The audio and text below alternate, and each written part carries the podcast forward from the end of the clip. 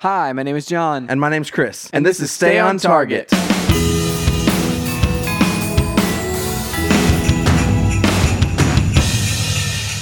Hey, everybody. Welcome to Stay on Target. We are your hosts. You can find us online at stayontargetpodcast.com. That's right, John. This week, we are talking about 2017 and all the entertainment we have talked about, played, seen, experienced this year. Dude, it's the year in review, yep. And I'm excited for it. Like I've been looking forward to this for a minute. I think like I pulled some statistics and started looking at some of the movies a few episodes ago, and so yeah. I was like, man, I'm looking forward to talking about this year. There's a lot of stuff to cover. Yeah, dude, a lot of stuff happened. Kind of excited about talking about it. So this week we are not in the same place. You got sick and ruined it all. This time it's my fault. Yep. So I'm at my house. You're at my house. I just said we're both at my house. I'm at my house. You're at my house. Wait, I just said the same thing. Did it again. I'm at my house. You're at your house. What is happening in my brain? There John? It is, Chris. Good night. Ridiculous. If that's an omen of this episode, then it's going to be really interesting. So, like, I'm using a different mic setup than normal, and I'm having to monitor it while I'm talking, and so, like, there's, like, a slight delay in my head, and that's what, it's not as bad as it was, like, I don't know, what was that, you know, whenever we reviewed Your Name or something like that, it has a crazy delay, but anyway. It was the Your Name and DuckTales, which we'll talk about shortly, yeah, oh, man, maybe we'll talk about that. I know, right? Yeah. But yeah, so what have you been up to this week, John? So it was the Christmas holiday. So yep. We actually like did a little bit of traveling, did a little bit of like a lot of gift wrapping. There was one night like that after the podcast, like it was a Friday, like right after we recorded the podcast last week. You texted me where you were like, "Oh man, you want to play this or that or this or that," and I was like in a rapping fury at the time, and so I didn't actually see the text until way late at night, and then didn't reply to it, and so it was just that was a bit of a bust. But the Christmas holiday was awesome. Went off without a hitch. Last year, if anybody remembers, Catherine and I got the flu, like the stomach flu, over the Christmas holiday, and so. That did not happen this year. This year we only came home, and now we have the head cold for some reason. Well, at least it happened afterwards this time. That's exactly right. Like it didn't ruin any holiday or any family plans or anything like that. Which was it was great to have everybody together. Great to be together on the holiday. Yeah. So we did Christmas. Well, actually, what was funny is. So I'm off this whole week. I took off from work. It was like if I took off like 3 days, I could get like 10 days straight off. And I'm like, yes. So I did that, and it was last week. I think it was Friday night. I got off work, and I texted Didi, and I'm like, hey, you want to go get something to eat? Like, blah, blah, blah. And she's like, well, I have to work at 7:00 in the morning. Where I'm like, oh, okay. And then like the next night, I think it was So there was the next night that like. I think she was working, and I was, you know, like, I just wanted to play something. So I'm like, texted you, I'm like, hey, you want to play this, this, or this, or this? No answer. I'm just like, man, everybody's just giving me the shaft all around. Well, being Christmas, Chris, makes it a little bit more hectic. I'm not. I wish I had seen that text way earlier than I did, and actually answered it. But yeah, alas, it is what it is. It's true. So, what kind of entertainment stuff did you pick up this Christmas? So we talked about last week that there's the Xbox sale that's going on throughout the week, I guess, like up until the new year probably is what it's probably going through. And for $11, I think, like $10.90 for some reason, the 2 DLC packs for Forza Horizon 3 were available, which are normally like $20 a piece, which is like, this is a $40 value that I picked up for like $11. And of one of my favorite games from 2 years ago, or I guess, no, that was last year. My favorite game from last year And so picked that up. Haven't gotten to dive into it yet, but I'm super amped to try that out. That's the Blizzard Mountain, so like a lot of snow levels, that sort of thing. That's the only kind of weather environment thing that I haven't experienced on Forza. Nice. And then the Hot Wheels expansion, which is ridiculous. It's a bunch of islands connected by the orange Hot Wheels track, officially licensed stuff. Nuts. And so I'm excited to kind of dive into that, but I haven't got the chance to just yet. But yeah, so that entertainment happened on Christmas. Big surprise. Probably the biggest surprise of the week and definitely of the Christmas was you gave me your PS4 for Christmas, which I was super shocked by. And I was like, this is crazy and amazing. So I'm excited to dive into that. I actually, as I hooked it up the other day, whenever we finally got back into town, I hooked it up and I saw on there, rejoined the PS Plus.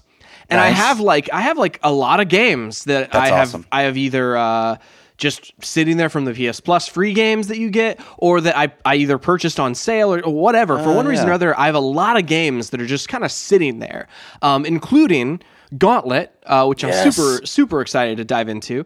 We should hit that up this weekend. We totally should. We've never beat that game. No, we're at the very end, which is so I don't know if my character progress will transfer over, because I'm not sure how the cloud saves work with PS Plus. I have no idea. I don't know either. But I have to figure that out. I might have to upload it from my side or something like that, because it's still on my console. Point. I know it is.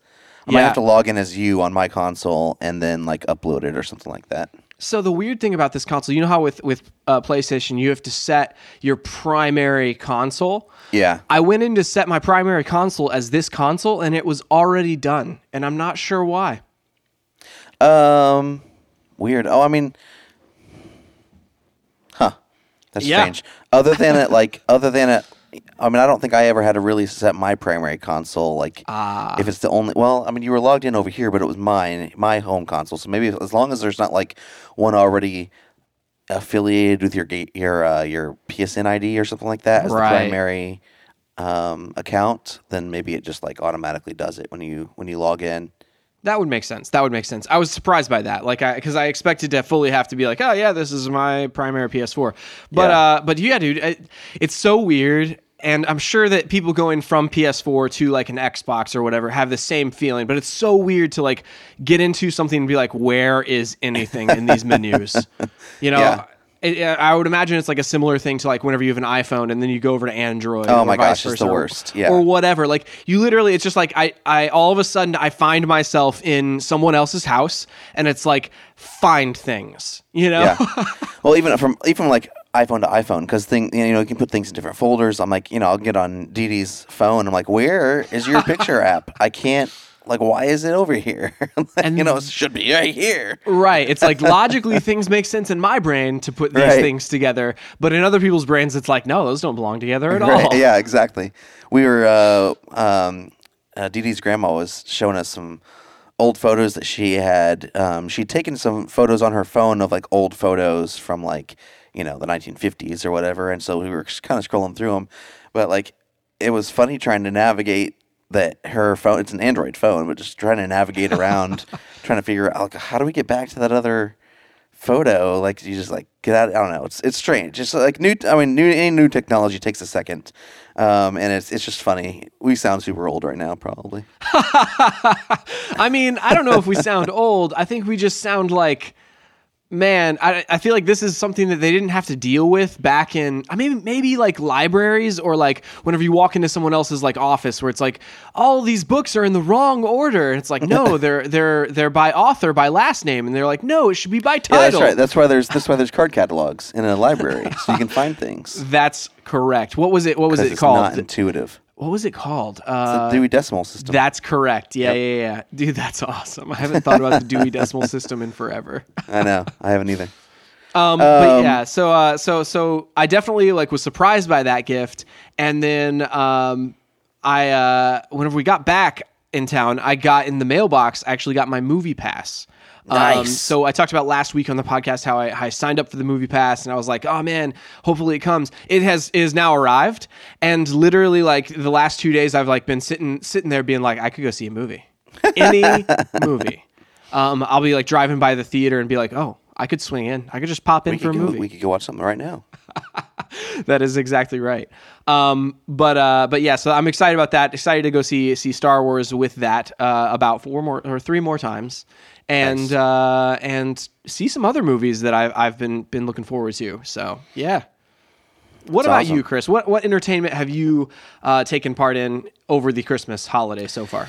Yeah. So man, since last week, yeah, I've really just like. I obviously on Christmas Eve watched Die Hard. It's a tradition now. Of course. I was gonna go see a midnight showing. I don't know if I talked about that last week. But then a couple of people that were gonna go with me got sick, and so it's just been like flu everywhere here in Nashville. Dude, it's crazy. Like I'll be out and I'll be like, oh man, well, that person just coughed. Are they sick? And now it's me. Now it is me. Like I am that person. I went to Target the other day, and they had all their Christmas stuff 50% off, and I bought some Star Wars ornaments, and they were inside a package. And while they were like in line, there was like a little girl. She's probably like maybe 6 or whatever. She's like staring at them. Like I was over by the cash register, and she was like by the conveyor belt where they were, and then she was just like coughing like crazy all over the box. Oh no! It's like great. So like when I got home immediately, I just like threw the box in the trash. It's gone now. And then, like, earlier today, I was like, you know what? I probably needed that to store those ornaments. Yep. I should have just washed it. Yeah, I should have just disinfected it, sprayed it down. So, anyway. But, everybody's got it. I had a similar experience with the greeting card section last week. There's a point where we were out, like, looking for greeting cards for everybody, like the Christmas cards for the fam. And I'm out, and it's like literally people are like coughing on their hands and then grabbing cards, and I'm like, this is horrifying. You just have to assume that everything is contaminated. There is nothing that is not contaminated with the flu right now. I love it. That's I feel like we need to just get the suits, you know, the white suits with like the hazmat, you know, stuff going on. Yep. That's not going to freak anybody out. So if I'm now sitting here and Gizmo is on my lap. Yeah. He is curled up and I am petting him. You sent a pretty awesome photo of Gizmo earlier. Yes. Where you like had woken up and he was like latched onto your arm? Yep. He was like holding onto my arm, sleeping there. That's adorable, Chris. That's pretty wild. Adorable. He's a lover, not a fighter. And Gizmo, for anybody who doesn't know, Gizmo is Chris's cat. Yeah. So anyway, Die Hard on Christmas Eve. I forgot my Switch whenever we went up for Christmas. That's right. I was bummed out about that, so I couldn't really play anything. But we came back down the next day, and you surprised me with Cuphead, and it was like the Cuphead version that you got from GameStop on Black Friday. That's right. And so it had a 7-inch vinyl with it, which is awesome. Yeah, dude. So I've honestly been playing a lot of that. It's super addicting. Oh my gosh. We'll talk about that a little bit later. That is super, super addicting. Yeah, super addicting. I played whenever you know, like that night whenever you didn't play with me. I started playing. Do you remember a game called Skullgirls? It came out on the 360, PS3. Yeah. It was a fighting game. Then they remastered it for the PS4. I started playing that, and man, it's a great fighting game. And like, so this is my thing. I've talked about it before. I'm not a huge fighting game guy, but I enjoy them as long as I can get the hang of them. Well, Skullgirls is definitely one of those games that's like, okay, if you really want to get into it, you can like learn all the combos and all the like, you know, ways to chain moves and, you know, like just beat people on insane difficulty or whatever it is. Or you can just play it like normal and just button mash, and you might fail a couple times, but you can make it through, and you probably will learn some things along the way. That's totally it. And that's my kind of fighting game for sure. So super, super pumped about that. It was a lot of fun. I made it through the main, all the character campaigns, this week. So anyway, It was a fun little game. That's awesome. I feel like you should try out Injustice, like the latest Injustice. I guess it's Injustice 2.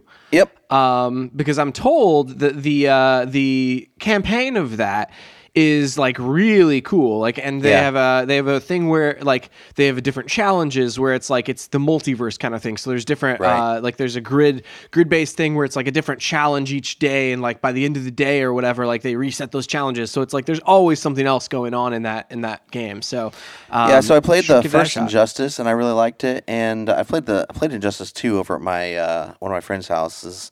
Really enjoyed it. Didn't play any of the campaign stuff, just played versus mode. Nice. But yeah, like it's the same kind of thing where like you don't have to be, like the best in order to enjoy this game. So that's good. That's awesome. I've also been playing a little bit of Unravel. I got Super Mario Odyssey for Christmas. So I've been playing a little bit of that since past couple days. What do you think of that game so far? I like it a lot. It's a lot of fun. It might be my favorite Mario game. Yeah, for sure. Yeah, it definitely ups the game from like some of the previous Mario games, and then but also like opens things up quite a bit, which is it's interesting to just be dumped into this sandbox and be like go everywhere. So yeah, I mean it's just as weird as it looks, but it doesn't feel as weird as it looks. I don't know if that makes sense. It does make sense. The weird abilities and stuff like that, like. It's so weird, but then like it makes sense when you're playing it. So right, I don't know. It's super weird. I remember whenever that was first debuted, like you were like, the more I see of this game, the more I'm like, I don't know how I feel about this. Well, and I still feel that way in terms of like when you just describe it or think about it, you're like, this is a weird game, but it's a lot of fun to play. So you can get past it for sure. I mean that's the thing. Like even like there's. Like the story of that game is really like dumb as well, I mean, it's just super simplistic. Exactly, yeah. And so like, but that's not why you play like a Mario game necessarily, because it's like it could have the most intriguing story of all time, but if the gameplay doesn't feel good and it doesn't like, it's not really like fun to do the activities within it. It's like nah. Right. Awesome. But yeah, other than that, not a whole lot. Speaking of, that actually feels like quite a bit for having traveled and that sort of thing. Speaking of over the holiday being away and on Switch, I played more of the Zelda DLC. I will later on. You'll find out. I haven't finished that game. Like I haven't. Like this DLC is way bigger than I anticipated for some reason. It's weird like to go in and have like these different areas and then have different tasks, and it's the same world. It's just they filled it up with a few more things, and I was like oh, it's only like X number of things, so I should be able to knock it out like really quickly. But it's proving to be like broader than that a little bit, like where it's essentially like it feels like. If you liked how Zelda Breath of the Wild is, this is more of that, and so that's fun to me. Like I love what DLC needs to be. Right. It doesn't try to like add anything new. It doesn't try to drastically change like anything or force in like a story that we didn't have necessarily before, which a lot of people are kind of faulting it for. But like.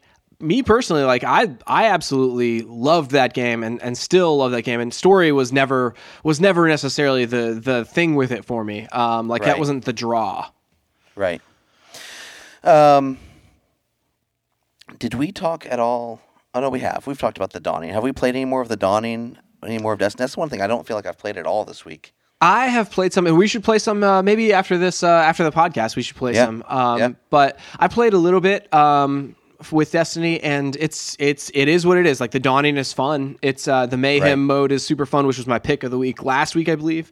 And I mean it's a fun thing. It's just it's more Destiny. It doesn't have any like the big star that Sparrow Racing was. Right. And so that's like kind of one of the reasons why it hasn't drawn me in. I would be interested to hear them.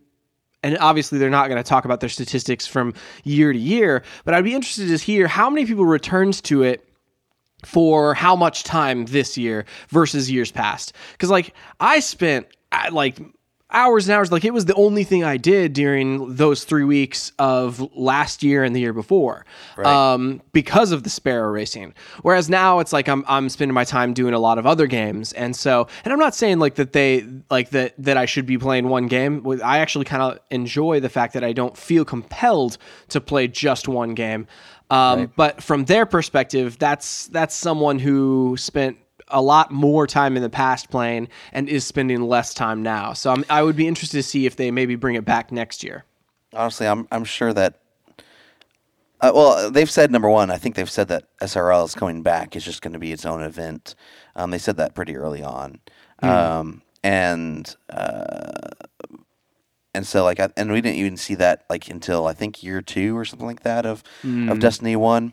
Because that was always like a feature that like people always wanted, that that they stuck in there as kind of a fan service thing. That was, I think, the live team. The live team's in charge of these kind of updates and stuff like that. But anyway, honestly, I think Bungie's okay if players are not like, where's the content? Because they don't have more content, you know. Like, right. I think they're okay with that, you know. Like, it's not like, you know, whenever there was that podcast with Luke Smith and all of them, and they were dividing people up into the, I forget what they called them again, but, you know, like where it's like basically like super casual player who logs in like once a week. There's, you know, the hardcore who does like a daily hop there. They call that the hobbyist or whatever. Then there's like the tier where it's like people just play through the campaign and just drop off or whatever. I think they're okay. They're okay with someone who just logs in like once a week or whatever. Like, right. They've geared the game, you know, for people like that. So. I just found it interesting, you know. It's like they've got a big event going on. I really haven't logged in, haven't had a ton of time, but I've also had, you know, like I've been playing other things. So right. Like I said, I enjoy doing that, and this is honestly like this is the best case scenario for me, where it's like I usually have big games that I constantly return to over the year, and then I have a lot of other games that I play in between. And like this year is definitely representative of that whenever we get into kind of the looking back, the year in review, which we will be getting into. But first, pick of the week.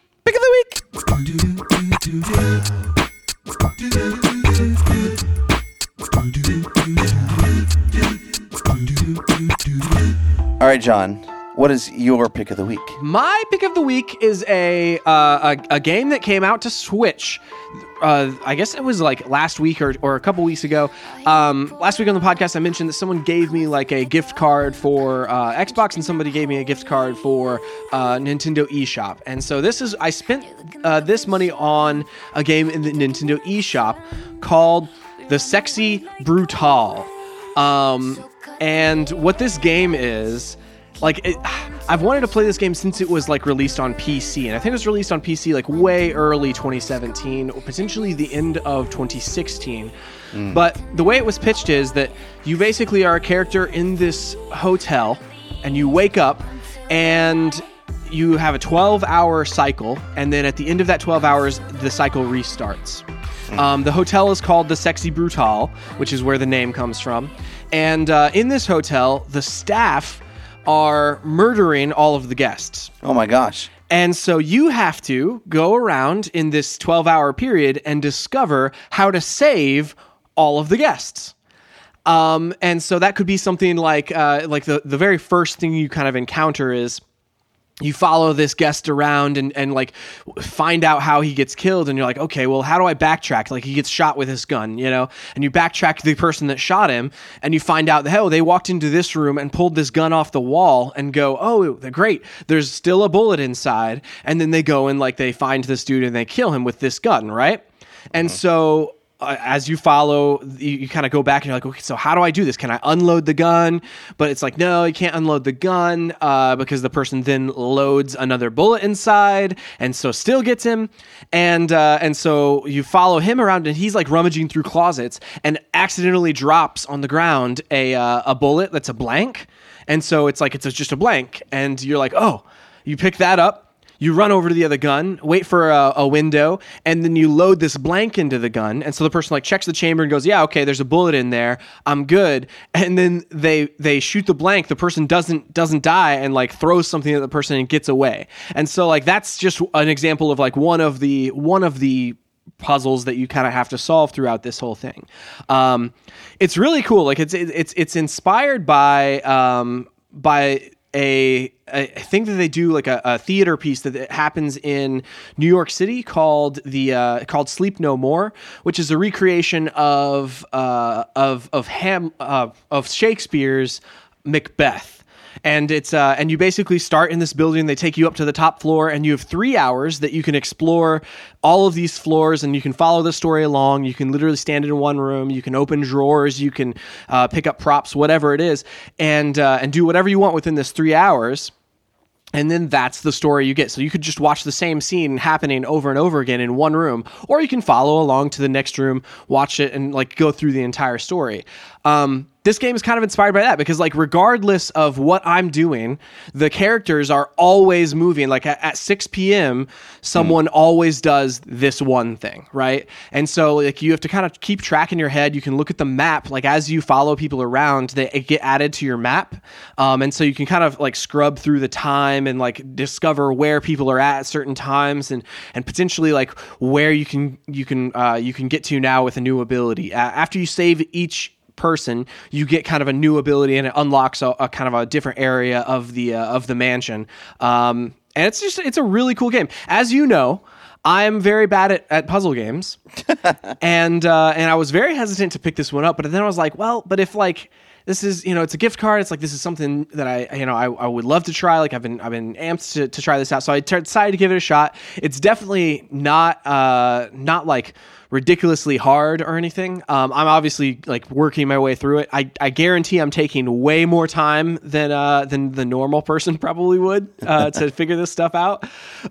There was one the other night that took me an excessive amount of time, and I was like, why? Well, like what am I missing? And then all of a sudden I go, oh, and so it's a really fun game. I very much have been enjoying my time putting into to the Sexy Brutale. That's awesome. Yeah, that sounds like a lot of fun. I'll have to check that out. Yeah, dude. It's interesting as a Switch game. I do think that it would probably run a little bit better on PC. It's not necessarily the most optimized game. Occasionally, like, I'll walk into a new area and it will load for a second, which I would imagine that on a PC or even maybe on your, like, Xbox, if it's on Xbox or PS4, I would imagine that it would probably be pretty instantaneous. So it may not be the most optimized for Switch, but that's kind of, you know, that's where I wanted to play it with the handheld-esque nature of it. So that's awesome. That's really cool. So Chris, what is your pick of the week? Yeah, my pick of the week is there's the latest episode of Bob's Burgers is an hour-long episode, or actually 44-minute-long episode, but it's all about Christmas. I forget what it's called.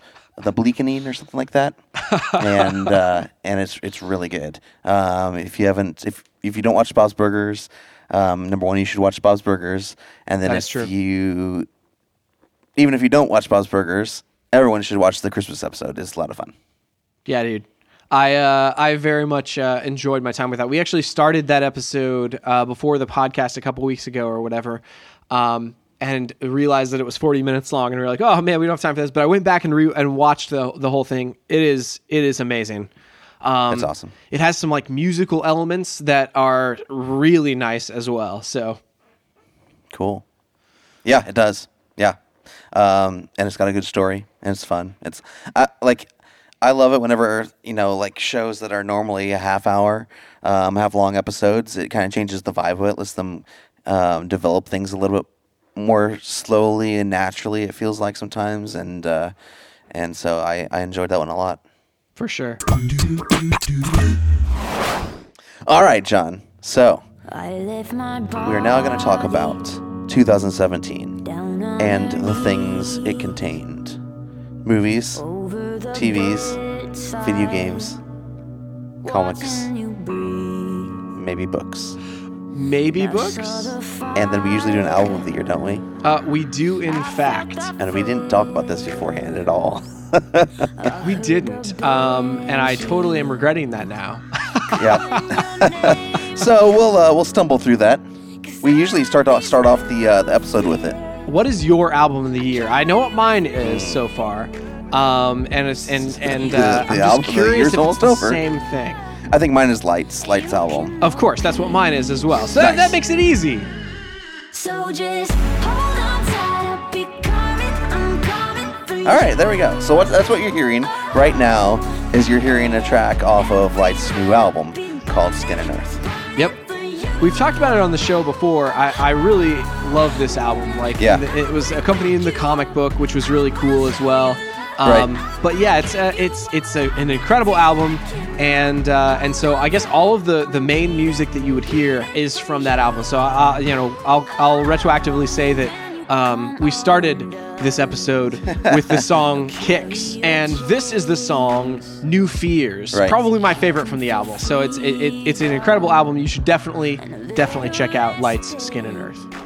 Let's just start there. Let's start with comics then, because honestly, I didn't read a ton of comics this year. Yeah. And I'm just going to go ahead and say my comic of the year is Skin and Earth by Lights. Yep.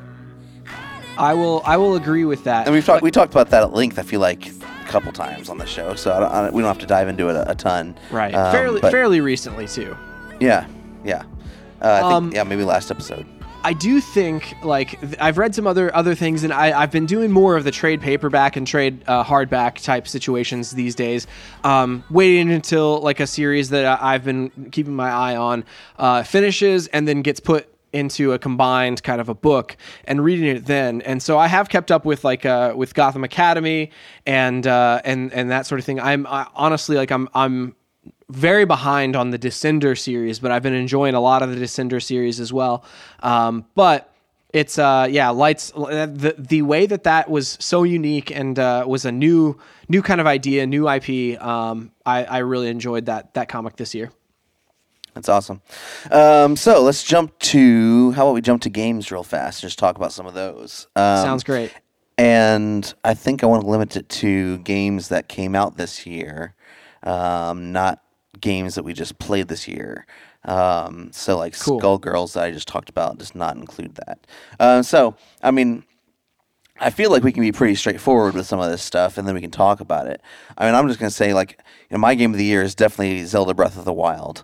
I feel like the open world nature, the way it kind of just, blew that up, what we thought of an open world game, the way you could traverse an open world game, the verticality of an open world game, how many things there are to do, the complex storylines, side missions that don't feel like they're not just fetch quests. We talk about all the time how much we love, Red Dead Redemption, but whenever you get right down to it, all the side missions in that were basically fetch quests. You're either going to go shoot this guy, go rescue this person, go round up these horses, whatever it was. It's just fetch quests. But, man, Zelda, just kind of just turns that completely on its head. Some of them feel like that. Some of them, the thing, what's interesting is the ones that have the most impact on the actual story, whenever you're basically trying to find these locations to unlock these memories. Yeah. Those are probably the most simplistic side missions in the game, but rest, everything else that don't have any kind of bearing really on the ultimate story, they are the most complex and most interesting side missions, which is really funny to me. But man, everything, music, story, the graphics, the cell shaded look, the way that they made that look so good on the Switch is just amazing, and. There's a lot of games. We can talk about some of them here in a second, some runners-up or something like that, but that's totally my game of 2017. Yeah, for sure. And it's a game, and revisiting it with the DLC, is so refreshing, so interesting, because I got to a certain point where I was right before the final boss, and I'm I don't want this to end. And I did the same thing with Red Dead Redemption back in the day. Yeah. And it's and I realized it's so counterintuitive to do that. And so right. I'm on my way, and I will finish it within the next couple of months or so. But it's one of those things that I don't do with games very often. Most of the time I finish a game and it's okay, cool, sweet. Whereas this one, it's I want it to last. I don't want it to end. And so that usually tells me that I it's one of my favorite games of all time. And this definitely was one of those. Like it's the world is so sad and also so hopeful at the same time. Like the way that everything kind of has been laid out in this game, where there's something over every single hill. There's something fun and cool, and or on top of every hill. Yeah, even if it's just like a Korok seed, you know, it's like the first time you kind of encounter those things. And even on the I've gotten like 360. Even on the 360th time, I'll find a Korok seed and be like, oh, awesome! I guess I've never been here before, and and that's amazing to me that I'm like 200 hours into this game and still discovering things that are brand new to me. That is definitely my game of the year as well.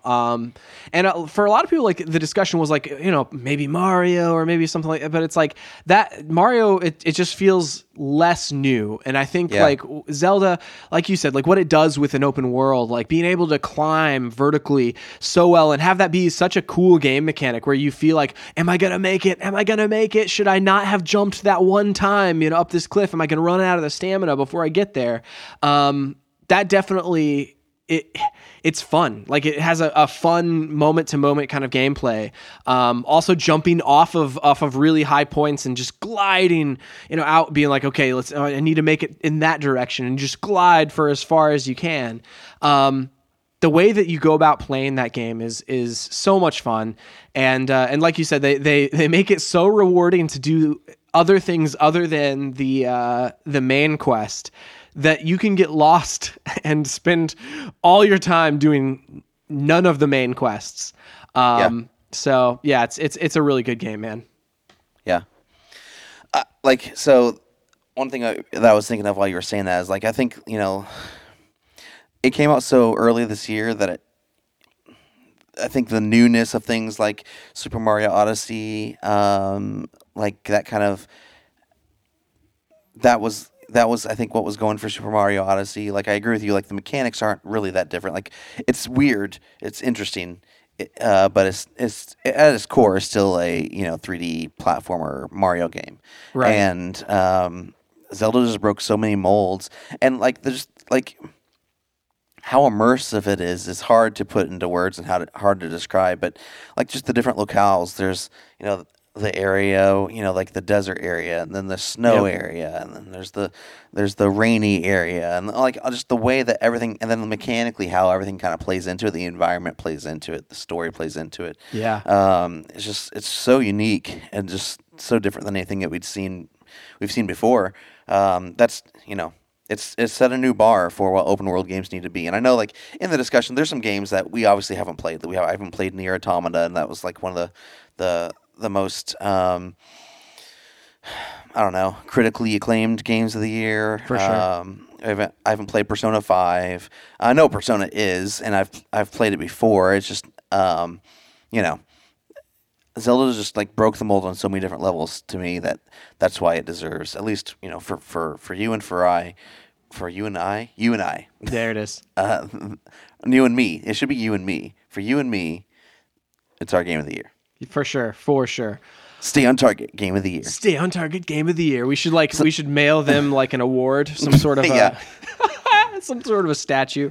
So some runners up, man. Like, so I know I've only played it the past couple days, but man, Cuphead. It's probably the most addictive game that I've played this year, and that's like that surprised me. I didn't think, like, even whenever I played it at your house before the podcast one week, I was kind of like, you know, this is fun, but it's not. I don't see me like just diving deep into this and just no, totally. Like it's just like so. The thing is, it's so hard and so frustrating, but also like super addictive. And it's like it's that weird balance where it's like, man, I was so close. I just got to do it one more time, you know. And like it's weird because like there's a couple times, you know, I'll jump into a boss and I was like, man, that's crazy. This is way too hard. I don't even have the energy to figure out what's going on here. And then you like take a break and come back to it, and then your brain's, you know, able to process what's happening better. And it's like, oh, that's what's going on. Okay, I just need to do this and just do it over and over and over again until I do it really, really well. That's right. Like sometimes you get in there and it's like you can't fathom how on earth you're supposed to be able to do this. Yep. I think the final stage of like like, for anybody who's played, The Genie is like one of those where I like got in there. I was like, how on earth, like, I don't even know where I'm supposed to go to not get hit. And then you finally figure it out and you're like, oh yes. Okay, great. You know? And, I don't know, that game is, the art with it is so good. The music is so good. It all keeps you moving forward. Which is very, very unique for that game. If any one of those elements wasn't as masterfully done as it is, it wouldn't work. Like, if the art wasn't as gorgeous as it was, as it is, then I feel like I wouldn't be compelled to continue on sometimes. If the music wasn't as good as it is, I don't know if I would be as into pushing forward as I am. Right. And so, like, all of those things, like, they carve out this really unique game in this year that, like, I mean, I don't know that we'll get another game that's like this until whatever the next game they put out is. Yeah. And so Cuphead is definitely up there in my list as well. As far as like game experience, like new game experiences, I think playing like battle royale style games, that was like my first was this year with Fortnite and PlayerUnknown's Battlegrounds. For sure. Like, and that was, man, I mean, I think honestly, if those games were like a little more, if they had a little more depth to them, and ran a little bit better on Xbox, I still don't think they'd be Game of the Year, but like they definitely like have made an impact in the industry this year, and just like they're tons of fun, and like the concept is not that unique, but it's new enough to be. To feel new, I guess. Right. That's what I'm trying to say. And I can definitely see how someone, not me, would pick it as a game of the year. Like that's an addictive gameplay loop as well. Because if you're so close and you just barely miss it, like that's one, you know, you'll want to dive back in. Or if you win, you're like, oh man, that was amazing. I want to dive back in. And that's something that, like this year, PlayerUnknown Battlegrounds specifically, like it took over. Like it took over Facebook and all like. Clip after clip after clip of people Twitch. Twitch, amazing things happening, and I mean it's definitely a phenomenon. I could see why it would be picked as Game of the Year, and I can definitely see why it's nominated for Game of the Year. For me, like you said, like I love it. It's addictive, but it's also kind of one of those things where it's not. Maybe in a year where like. Breath of the Wild didn't come out, or like a Cuphead didn't come out that does everything masterfully.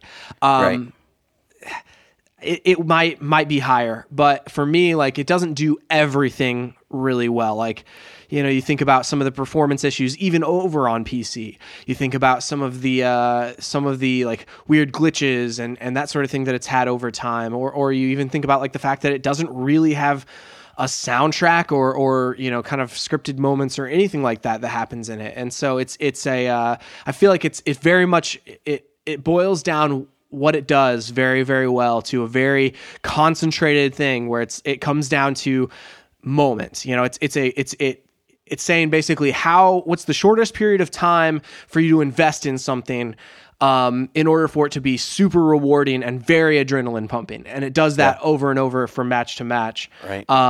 And so for that reason, it's amazing at what it does. It just doesn't do as much as some of the other games that are out. The only other thing I wanted to call out this year, regarding games is Sonic Mania. Sonic Mania was just so good. And, I mean, Sonic is one of my favorite characters and video games from back in the day, and they really revived. I think they revived the franchise. You know, put some extra energy into it where people are excited about Sonic again. For sure, I would agree with that. Like, and I bought that on two different platforms, and me too. And played it on two different platforms. It's a really good game, and it's the Sonic that I personally always remember playing, right? You know, even if that's not what it was, right? Even if whenever I actually go back and play like Sonic Chaos or Sonic 2 or whatever, they're not as tight gameplay. This is definitely that. Like it's one of those things with retro games. Whenever I think about my memories of them, I romanticize it a little bit, or I make it seem more fun than it is to myself because like that's all we had at the time. And then, but this came out and it was like, no, this really is that fun. And it really is that exciting. So, I agree with that. Like, in the pixel art of it is gorgeous. I love that aspect of it. The fact that they went kind of back to that original art style. It got me interested in the 3D Sonic game, Sonic Forces, that was coming out later in the year. But whenever that game came out and it was getting like 4s and 5s or like what, you know, really low scores, I definitely did not pick that up. So, I mean, I'm still going to pick it up and I still want to play it at some point. But yes, I agree. Like, I mean, it's weird. I mean, why release 2 Sonic? I think Sega kind of thought that Sonic Mania wouldn't be as big of a thing as it was. You know, like I think they were honestly like, if they were going to choose, they would have said at the beginning of the year, Sonic Forces is their flagship Sonic game this year, and it kind of needed to be the other way around, and ended up being the other way around because everyone's played Sonic Mania, everyone loved it. Sonic Forces, not so much, and I think it kind of goes back to like, number one, just respect the source material. Like, we love Sonic for a reason. You don't have to change it in order to refresh the franchise. You just need to do it better, and that's what Sonic Mania did, for sure. I also find it like Sega does a really good job with like their anniversaries of Sonic. Like, they do a really good job of keeping Sonic kind of for the people who love Sonic games and Sonic the Hedgehog just in general. They release like special edition things. And so like the fact that they even released Sonic Mania is amazing to me. And that's some fan service that definitely is, it paid off for them for sure. Right. Is there anything else that you want to talk about game wise? I mean, I just kind of wanted to talk a little bit about like some of the other like Switch games. Like, I basically, like, my favorite games of this year have been like these, the 3 that we just talked about, plus like things like SteamWorld Dig, and then and like Mario Rabbids Kingdom Battle. Like, those 2 games specifically, like, I just wanted to call those out as those are really fun games that I had a good time with for specific reasons. And like SteamWorld Dig 2, like, I played that over the course of like a week, 2 weeks, and it's a really fun platformer, very cool indie game. And I'm excited to see what they have next. They've got like a strategy game kind of coming out this week that I might decide to pick up and play. That developer does, and it's in the SteamWorld universe. So I'm excited to see what they do next. And if you haven't played SteamWorld Dig 2, it's definitely worth your time. Kind of a 2D platformer thing. Mario plus Rabbids Kingdom Battle. That one was one that I played on my way back from a vacation in Florida. So I have very fond memories of that game as well, because it was just like, oh man, vacation's over, bummer. But I get to play this awesome strategy game, and it's a really unique kind of a game, XCOM-esque Mario and Rabbids game. Lastly, Snipperclips. I playing that in the hotel with Catherine. Like, while we were like on a trip, like up to see some family, we were on our way back. We stopped in a hotel. Popped that up on over breakfast, popped up the Switch kickstand. Like, this was right after the Switch was launched, and popped up that kickstand and played some Snipperclips with her. Like, that's one of my favorite experiences as well, just because of the uniqueness of it. There was like one of the staff members like was listening to us play, and they're like, "What are you do? What's going on over there?" And it's like, "Oh, we're playing this video game, Snipperclips. It's on the new Nintendo system." And so like that's those experiences. Like, while they're not necessarily the best games of the year, they are definitely like unique, fun things that I had a really good time with over specific periods of time. Is there anything else that you kind of wanted to throw anything out for, Chris? Yeah, I mean, I think like the one thing that I want to point out, when you kind of hit on it there at the end. I think the thing that made the most impact in gaming this year was definitely the Switch, and I don't know how many people actually saw that coming. I know, like, it seemed really cool when they announced it, but the fact that like 2 of the games for Games of the Year are on Nintendo, and just the difference that is made in the gaming landscape, where it's like everybody kind of just wants to take all their console games on the go now because we realize we can. I mean, some of it comes down to like it was probably inevitable, as consoles got more powerful and we could make these things smaller. Eventually, we were going to end up with a console that could be handheld, but also like had enough power to make things run and look good enough to satisfy most gamers, and that's You know, like, we've got things like Skyrim running on there and Doom, and, like, it's pretty crazy what they're able to do with that piece of hardware, and Nintendo, like, really kind of up the game and push some boundaries with that console, and I'm glad that they took the shot and just decided, hey, we're going to take a chance on this. We think this is the next thing. I mean, they've had failures and successes before, and honestly, probably more failures than successes. But, you know, whenever they hit it big, you know, you think about, like, the Nintendo 64 and the Wii and now the Switch. You know, like, whenever they, I mean, even, you know, go back to the NES and SNES. When they hit on something, they hit on something good, and they take chances. And it might not work, but they take them anyway. And I mean, there's something good to be said about that. For sure. I mean, I think about, like, just my personal gaming experience in 2017. Like, I played 13 games on the Switch, like, through in their entirety. And it's like, that's wild. Like, if you remove the Switch, you remove basically those 13 games. And that's insane to me. Like, I guess this year, I for sure can't separate out the year 2017 from the Switch. Like, because that's where the majority of my gaming probably happened. And whether that's because I was on the go, or whether that's because, like, I don't want to do anything. Let me put on a TV show and just play Switch. Like, put on something mindless that I can just kind of watch at, you know, corner of my eye, and play something on Switch. Like, those times, like, I can't separate that out from this year. And so, like, that's an interesting throw out there. You know, I spent a lot of time playing on Switch this year with, like, things like ARMS and Splatoon, and, like, those are two brand new Nintendo IP that I have really enjoyed. And it's like, while they, you know, some people criticize them, oh, they know the multiplayer is not as great or whatever. Like, I don't know. I had a really good time playing them. I've played both of those games for over 30 hours each. And so it's like, I feel like I definitely got my money's worth out of them, and will probably continue to into 2018. So for sure. All right. Well, moving on, let's hit some TV real quick. And I'll just jump in with that too. Like, I think, you know, this is probably my TV selection of the year last year too, but Stranger Things season 2 was definitely, I think, like, that was my favorite TV of the year. And yeah, it wasn't as good as season 1, but it was still really, really good. Right. And overall, you can go listen to our review on that to hear us talk more about it. But that was my favorite piece of television.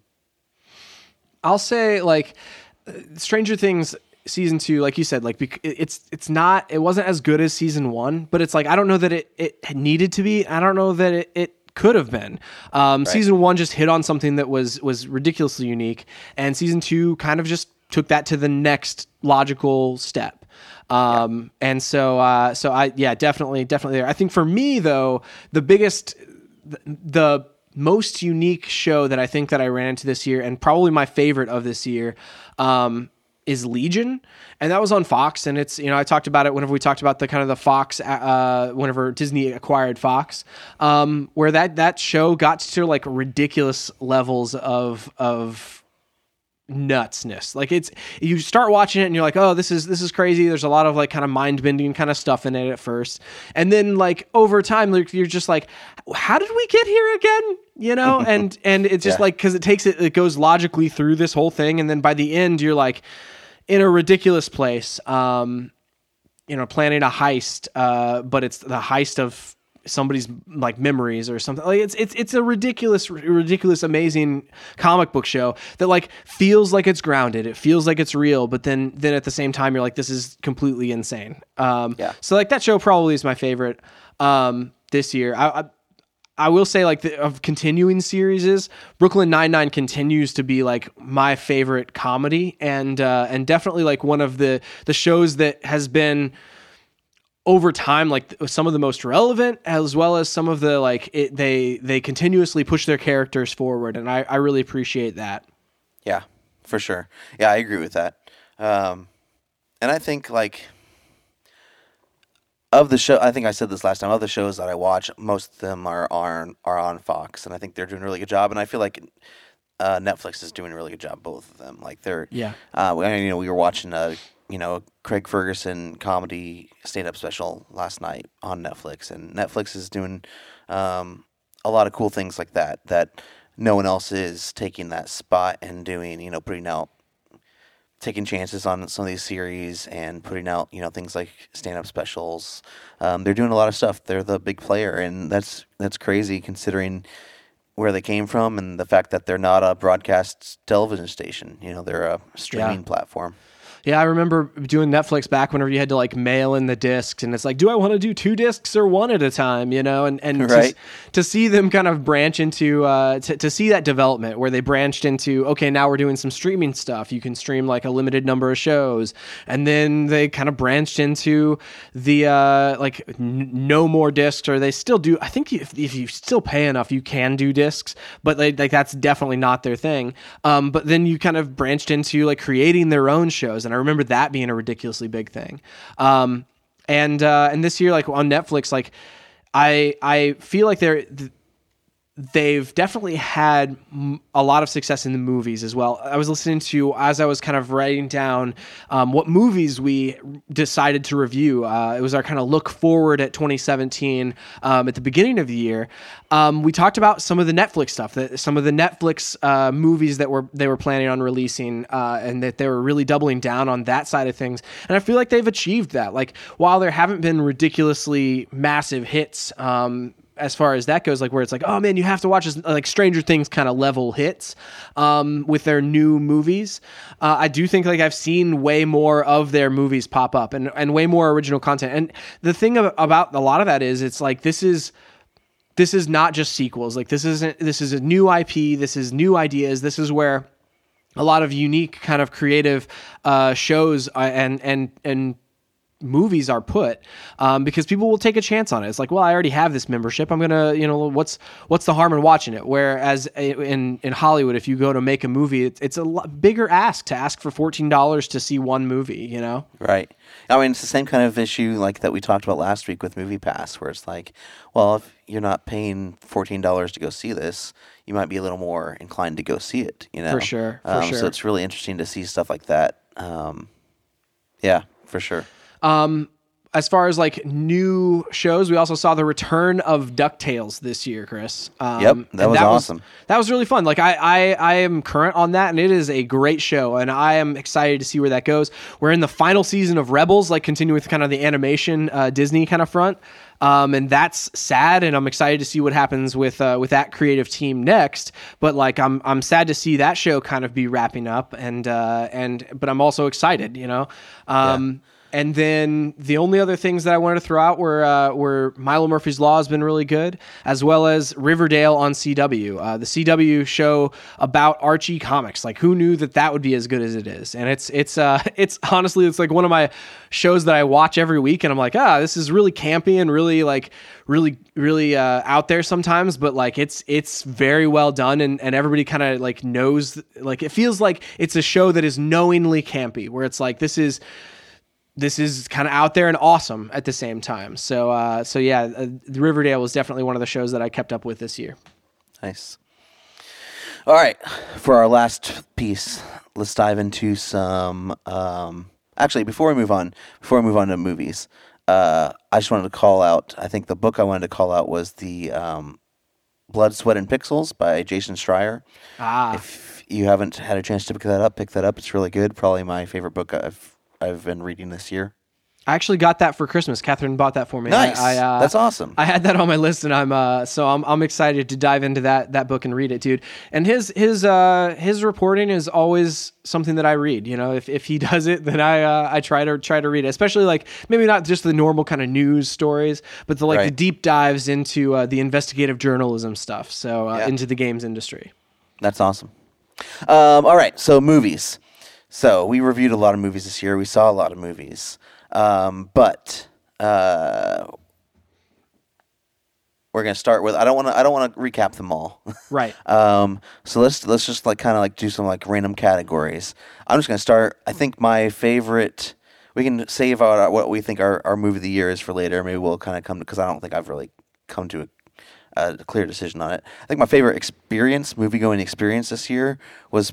There's two of them. It's tied.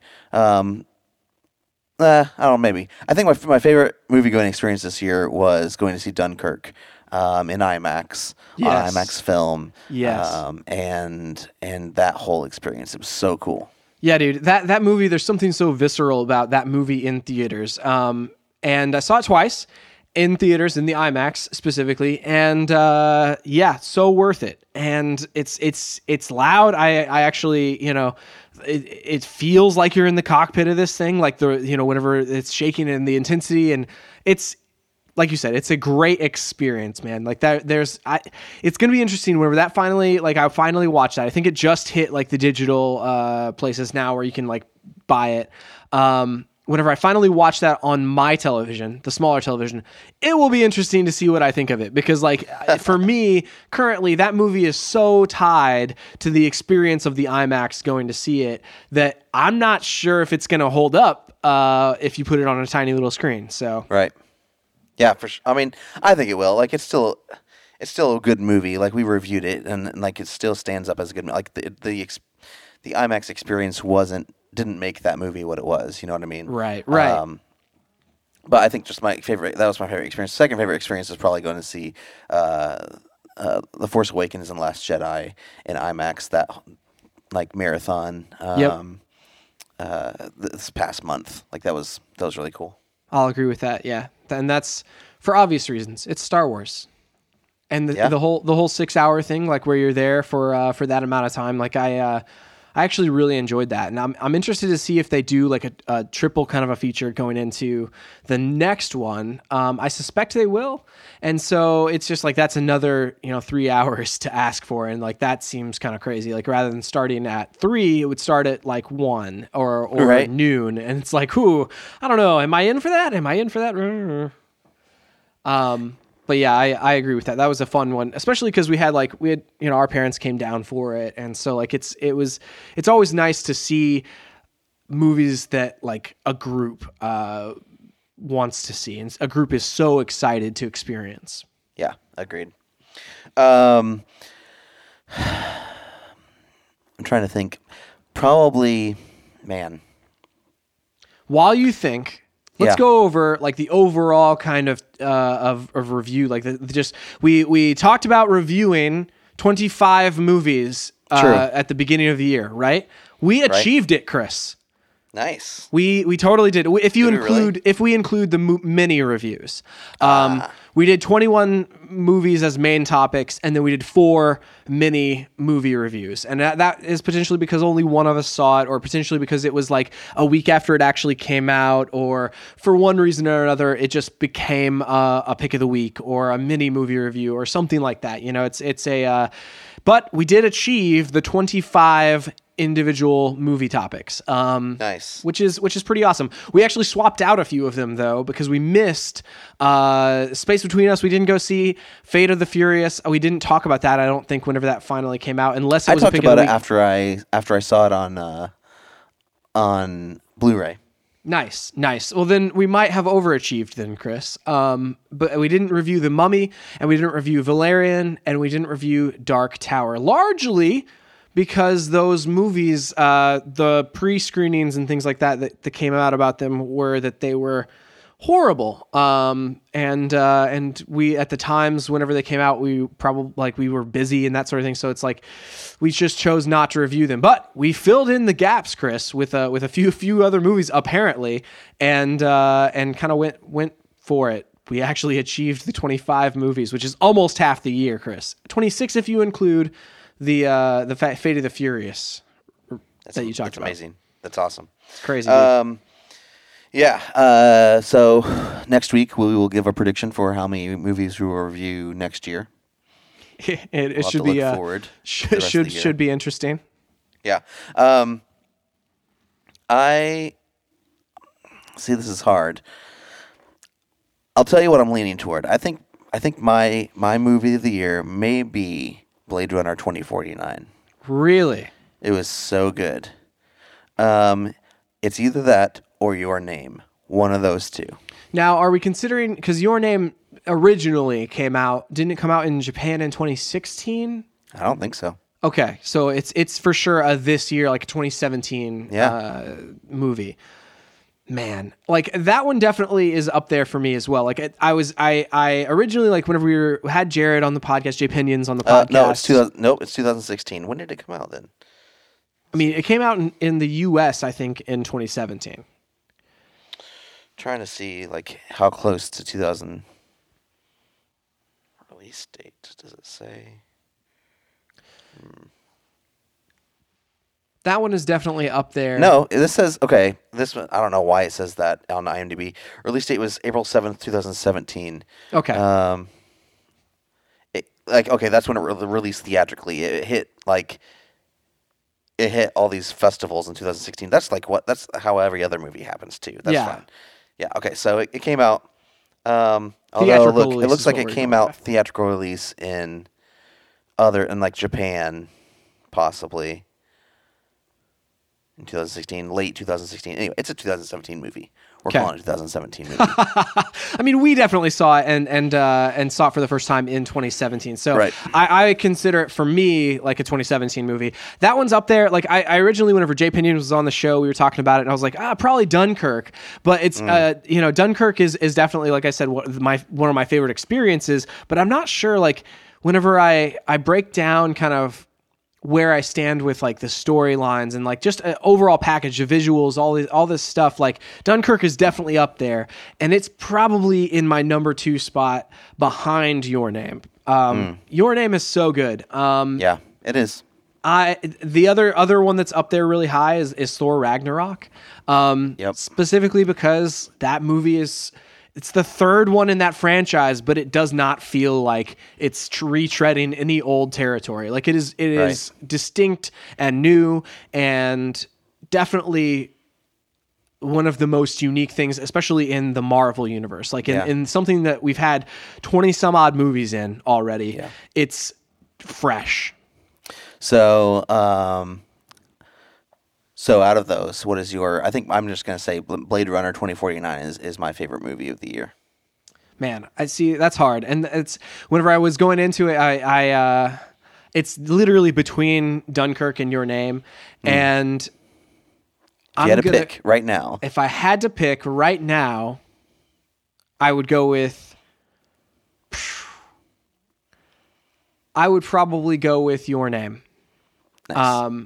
Specifically, like I said, everything, the entire package of that movie is fresh and unique, and I think like that's where I'm at with this year. Is like, man, I am holding these really interesting, unique experiences in high regard this year, and I that movie definitely was that. So right, cool. I think the other only movie I wanted to call out, it's a special mention, is Wonder Woman. Dude, so great movie as well. Yeah, I mean, and that one is also like for like the DC universe. That one was a fresh kind of a movie as well. If only because it was really, really good. Right. But yeah, dude, Wonder Woman is definitely up there on my list as well of favorite movies of 2017. Nice. Well, I think that's everything, man. We went through all the entertainment. Yeah. I mean, I am impressed with us that we came up with, like, that we saw that many movies and we talked about that many movies. Other shout outs, I guess, would be like Logan. Like that was another experience that leaving that movie, I was like on it. Like I loved that movie over time. Like I've like, there's definitely like things about that where I'm like, maybe not this, maybe not that, but like that one, it's up there on my list as well. So yeah, it was good. I mean, I think it was on the same levels, like something like Baby Driver, where you're like, that was good. Holy cow. Baby Driver. I forgot about Baby Driver, man. That's such a good movie as well. Yeah. I agree though. It's kind of on that same tier as Logan. So yeah, we were like that. That was really good. And it's just different whenever you see something that you're like, this is my favorite. Like this I will watch a million times. That kind of thing. Right. Well, and definitely like the like I said, the uniqueness of that experience plays into that feeling for me. More so now than it probably has in the past. Like where in the past, sometimes it's been like, oh, just a classic tale or a classic plot line or a classic movie kind of a vibe is what I want. And whereas this year it was like, man, the things that I truly value are those unique things that are doing something different with the same genre. So. Awesome, man. So next week we're going to run down all the the entertainment that we're going to cover or that we're looking forward to in 2018. I haven't even started looking into that, so that's gonna be fun, dude. That'll be interesting. I other than The Incredibles 2 coming out, I have no idea. I don't have any expectations for 2018 yet, and when we get, I don't know, we get Infinity War, Avengers: Infinity War. That's right. We'll get the Han Solo. We're supposed to get the Han Solo movie sometime in the spring, so we've got some cool things coming. But we'll talk about all that next week. You can find us online at StayOnTargetPodcast.com, on Twitter at ChrisWrites250 and JohnWrites777, and at StayOnTargetPod. Please go to your podcast service of choice and review us. Tell your friends about us. We really appreciate it. Do you have anything left to say before we end 2017? Man, I just want to say thanks for another year of listening to Stay on Target, to everybody out there. It's been an awesome year. We've heard from quite a few of you guys, over the past year, and that's super fun. I always enjoy listening to you guys talk to us about the podcast and about what we talk about, that sort of thing. So dude, it's been a great year. We're going to hit episode 250 next year. More impressive sounding, though, is that this will be our 5th anniversary. We have been doing this for 5 years, which is pretty wild.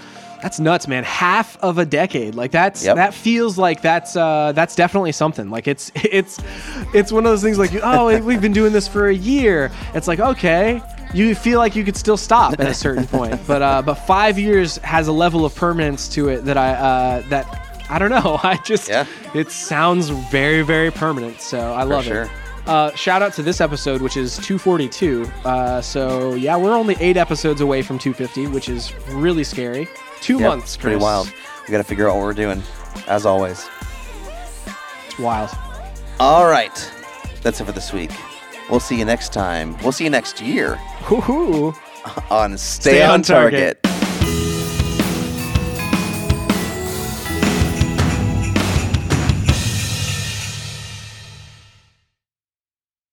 Do do do da da da do do do da da da da da da da da da da da da.